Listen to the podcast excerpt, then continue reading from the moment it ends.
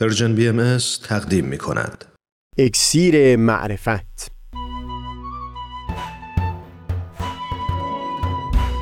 مروری بر مزامین کتاب ایقان این گفتار تار و پود زندگی لباسهای خشن. از تا همامه ازلی در شور و تغنیست قلب را از سروش او بی بحر مکن. از تا همامه ازلی در شور و تغنیست گوش قلب را از سروش او بی بهره مکن. گوش قلب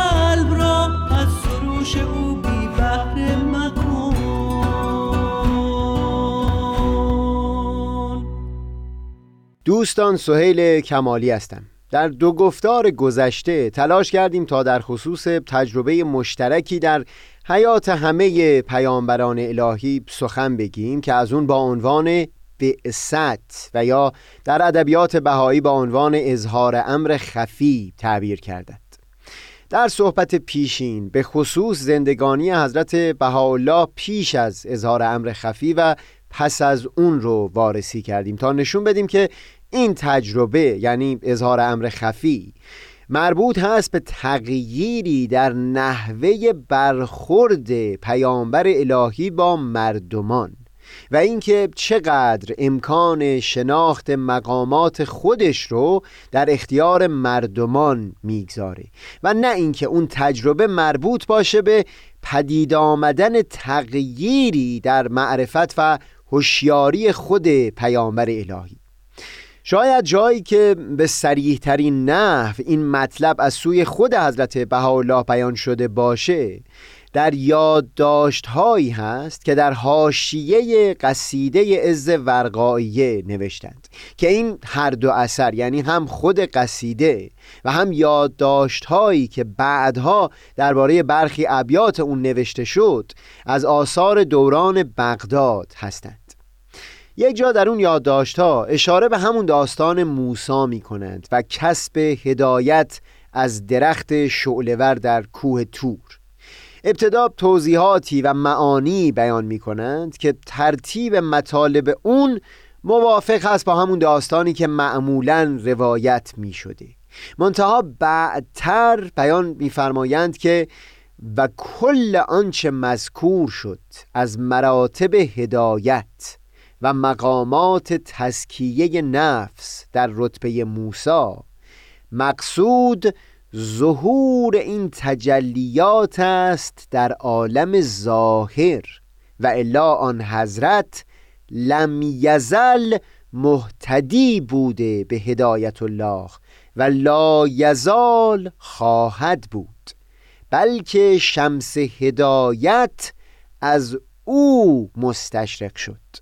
و قمر عنایت از او هویدا گشت و نار هویه از نار کینونت او موقد و زیاء سمدیه از نور جبین او منور. این چند سطر آخر بیان حضرت بهاءالله رو در اینجا فرصت نداریم که وارسی بکنیم. منتها همینقدر اشاره بکنم که بعدها در لوح اشراقات حضرت بهاءالله توضیح فرمودند که مقام پیامبر الهی به کلی متفاوت هست. از مقام سایر اولیا و هر مقام عالی دیگری. چرا که در خصوص اونها هدایت معنی پیدا نمی‌کنه بلکه هدایت از اساس معناش رو از وجود اونها می‌گیره. نورانی بودن معنا پیدا نمی‌کنه چون وجود پیامبر الهی خود خود نور هست که از اساس تعریف روشنایی و نورانی بودن متکی به او هست. در این یادداشت قصیده ازدورقایه هم همه این مقامات رو در خصوص حضرت موسی بیان می کنند و نشون میدند که تجربه مواجهه با اون درخت شعلور بر کوه تور معناش نمی‌تونه پدید آمدن تغییری در معرفت خود اون حضرت یا چیزی شبیه به هدایت شدن باشه بلکه مقصود ظهور اون تجلیات هست در عالم ظاهر.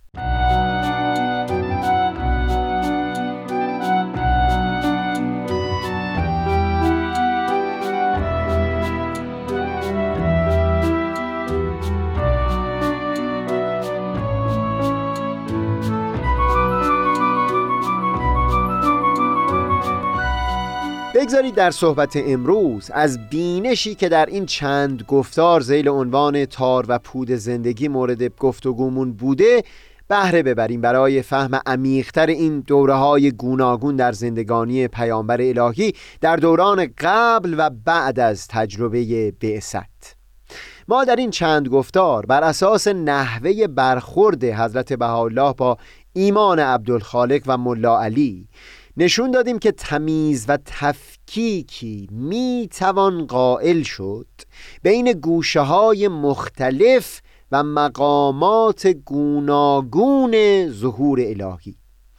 ظهور الهی به عنوان یک کل دارای همه این مقامات هست. منتها گاهی کسانی از میان مردمان حاضر به پذیرفتن همه این مقامات نیستند در حالی که سخت دلشیفته تنها برخی از مقامهای ظهور الهی میشند.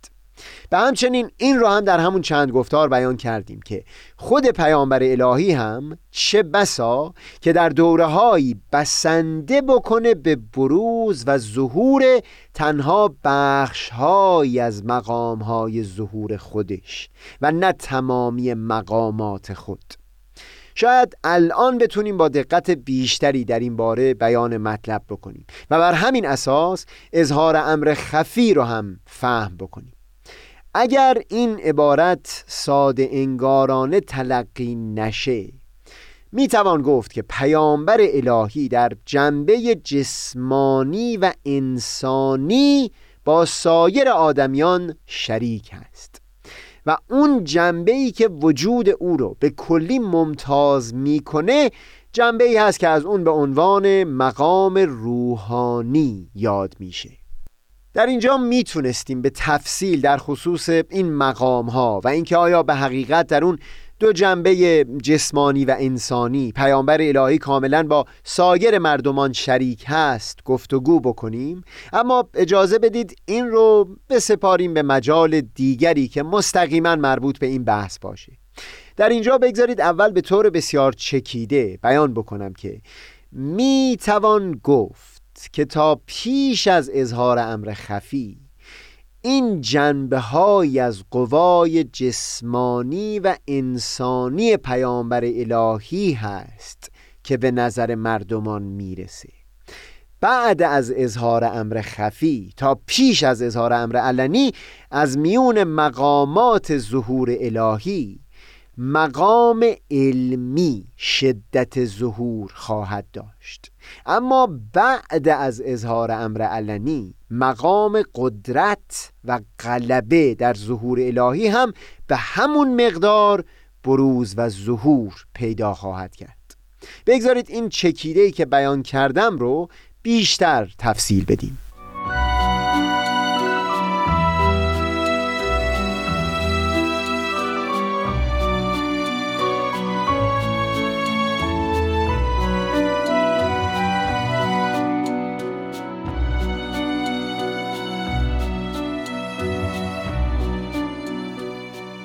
ما پیشتر در یک گفتار مجزا تفصیلی بیان کردیم در تفکیک بین مقام علمی ظهور الهی با مقام قدرت در او.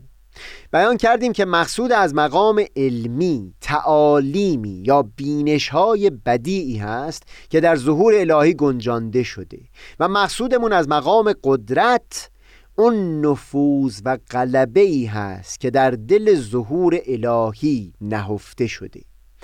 درسته که مفهوم ایمان پذیرفتن کلیه مقامات ظهور هست اما از اونجایی که جنبه علمی در ظهور الهی با استدلالهای خرد پسند هم قابل اثبات و فهم هست.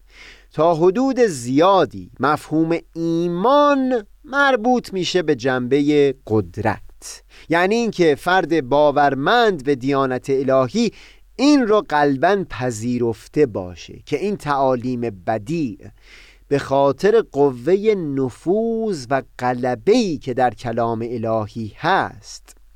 حکمن و ضرورتا به مرور زمان در دل و جان مردمان رسوخ خواهد کرد و در گوشه گوشه جهان آنچنان مورد پذیرش قرار خواهد گرفت که نسلهایی از مردمان بر اساس این تعالیم پرورده خواهند شد و فرهنگ بشری به کلی بر اساس این تعالیم بدی از نو پی ریخته خواهد شد. این در حالی است که بیشتر ارزش های حاکم بر جهان بشری در این روزگار و ارزش ها و اصولی که امروز به عنوان واقعیت غیر قابل تردید اجتماعی اونها رو لحاظ کردن در تضاد کامل قرار داره با همین تعالیمی که در متون دیانت الهی گنجانده شده. با این وجود مفهوم ایمان در دل فرد باورمند به دیانت الهی همین هست که در دل همین بنبست برونشویی می‌بینه و در دل همین تاریکی نوری مشاهده می‌کنه و تردید به دل راه نمیده که این نور هر روز بزرگتر و بزرگتر خواهد شد. فرهنگ نوعی جایگزین این فرهنگی خواهد شد که امروز چیره هست از اونجا که حضرت بهاءالله بخش بسیار مفصلی از کتاب ایقان رو اختصاص دادن به همین غلبه و قدرت که در ظهور الهی هست. ما یک وقتی در همین برنامه اکسیر معرفت چندین گفتار رو اختصاص خواهیم داد به وارسی بیشتر این مفهوم و از جمله در همونجا بیان حضرت بهاءالله در کتاب ایقان رو وارسی خواهیم کرد. پیرامون اینکه اگر علم رو بشه به عنوان مثال 27 حرف به حساب آورد. آن چیز که تا زمان ظهور حضرت باب ظاهر شده بود دو حرف بود. و پس از ظهور حضرت باب 25 حرف باقی بنای ظهور و بروز رو گذاشته. این رو در اینجا بهش نمی پردازیم تا اون چند گفتار که به تفصیل این معنی رو بارسی بکنیم.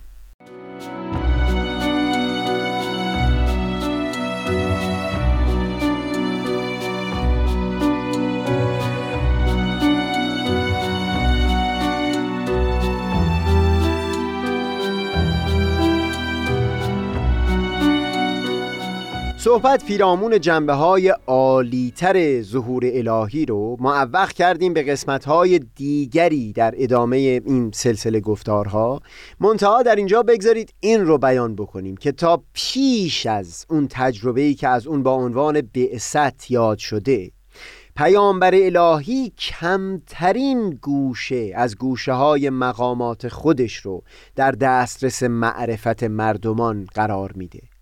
از اونجا که مطالعه ما پیرامون کتاب ایقان هست در اینجا تمرکز رو بر احوال حضرت بهاءالله و حضرت باب می‌گذاریم برای فهم تفاوت این دوره ها. بعد از اظهار امر خفی دست کم این هست که پیامبر الهی گوشه ای از مقامات ظهور خودش رو در میان می‌گذاره با مردمان. هرچند این عبارت از کل مقامات او نیست. در خصوص حضرت باب دیدیم که پیش از اینکه مقامات عالیتر خودشون رو علنا بیان بکنند تأکیدشون فقط بر جنبه علمی ظهور بود و معارف بدیعی که در این آثار عرضه می کردند و اینکه این جنبه از ظهورشون مورد تأیید قرار بگیره و پوشیده نمانه. به عنوان مثال شهادتی که عبدالخالق و ملا علی برقانی در حق حضرت باب می‌دادند هم اعتراف به همین علم ژرف و معارف بدی در آثار اون حضرت بود که ما در یک گفتار این رو بحث کردیم.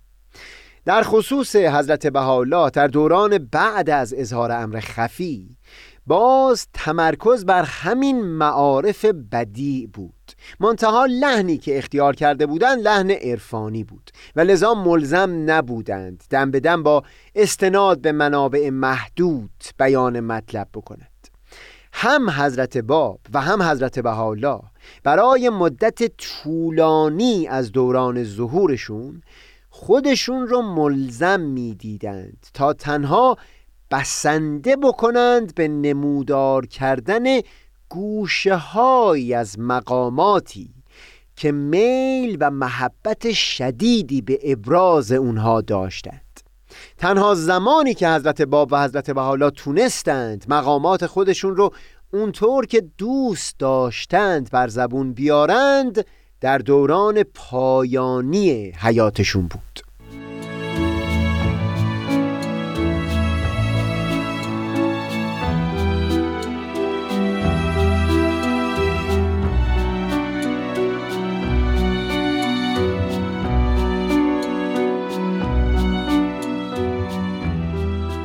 در خصوص حضرت باب این معنی یعنی اینکه بتونند مقامات عالیه خودشون رو واضحا در آثارشون بیان بکنند مربوط می‌شد به دوران بعد از ورودشون به کوههای آذربایجان. و در خصوص حضرت بهاءالله هم سالهای آخر اقامتشون در ادرنه و بعدها در عکا که به سراحت از عالی ترین مقامات ظهور سخن می در گفتار قبلی اشاره کردیم که در چندین اثر ظهور الهی رو تشبیه می کنند به حوریه زیبارویی که توصیف گیسوی او و لطافت تن او در میان متون وحیانی تا حدود زیادی شباهت پیدا می‌کنه به کتاب غزل غزلها که در عهد عتیق از زبان حضرت سلیمان نقل شده. در این آثاری که معمولا با عنوان الواح هوریه شناخته میشند با استفاده از همین تمثیل هوریه هر بار برخی حقایق رو در خصوص مقامات ظهور الهی در میون می‌گذارند.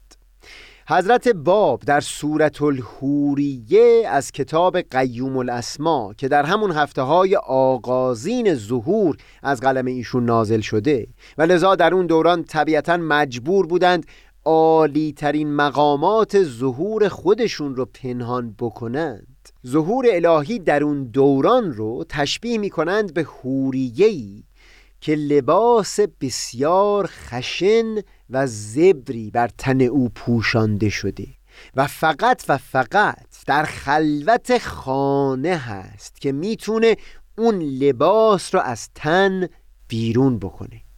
حضرت بهاءالله هم در یک بیانی در خصوص ظهور حضرت باب همین معنی رو بیان می کند که در سالهای آغازین ظهور هر بار این حوریه لطیف مجبور بود قمیسی و پیراهن خشنی بر تن بکنه. یک بار قمیسی که نامش بابیت بود یک بار ولایت یک بار قمیس قائمیت. اما در نهایت در سالهای آخر ظهور مقام حقیقی ظهور حضرت باب که از اون با عنوان ربوبیت یاد میشه در آثارشون نمودار شد. این همون زمانی هست که این هوریه که عبارت از ظهور الهی باشه همه قمیس ها و هجاب ها رو از تن خودش دور کرده بود تا نهایت درجه زیبایی رو در پیش چشم مردمان به نمایش بگذاره.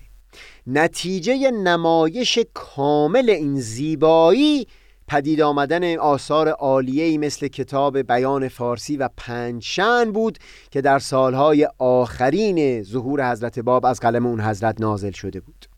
بگذارید ما درباره حس تلخ حوریه الهی در دورانی که میبایستی اون لباس خشن رو بر تن می‌کرد در گفتار بعدی بیشتر صحبتی داشته باشیم. منم آفتاب بینش و دریای دانش.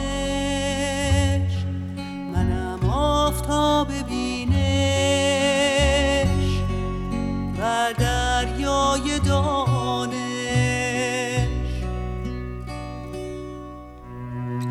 پشمردگان را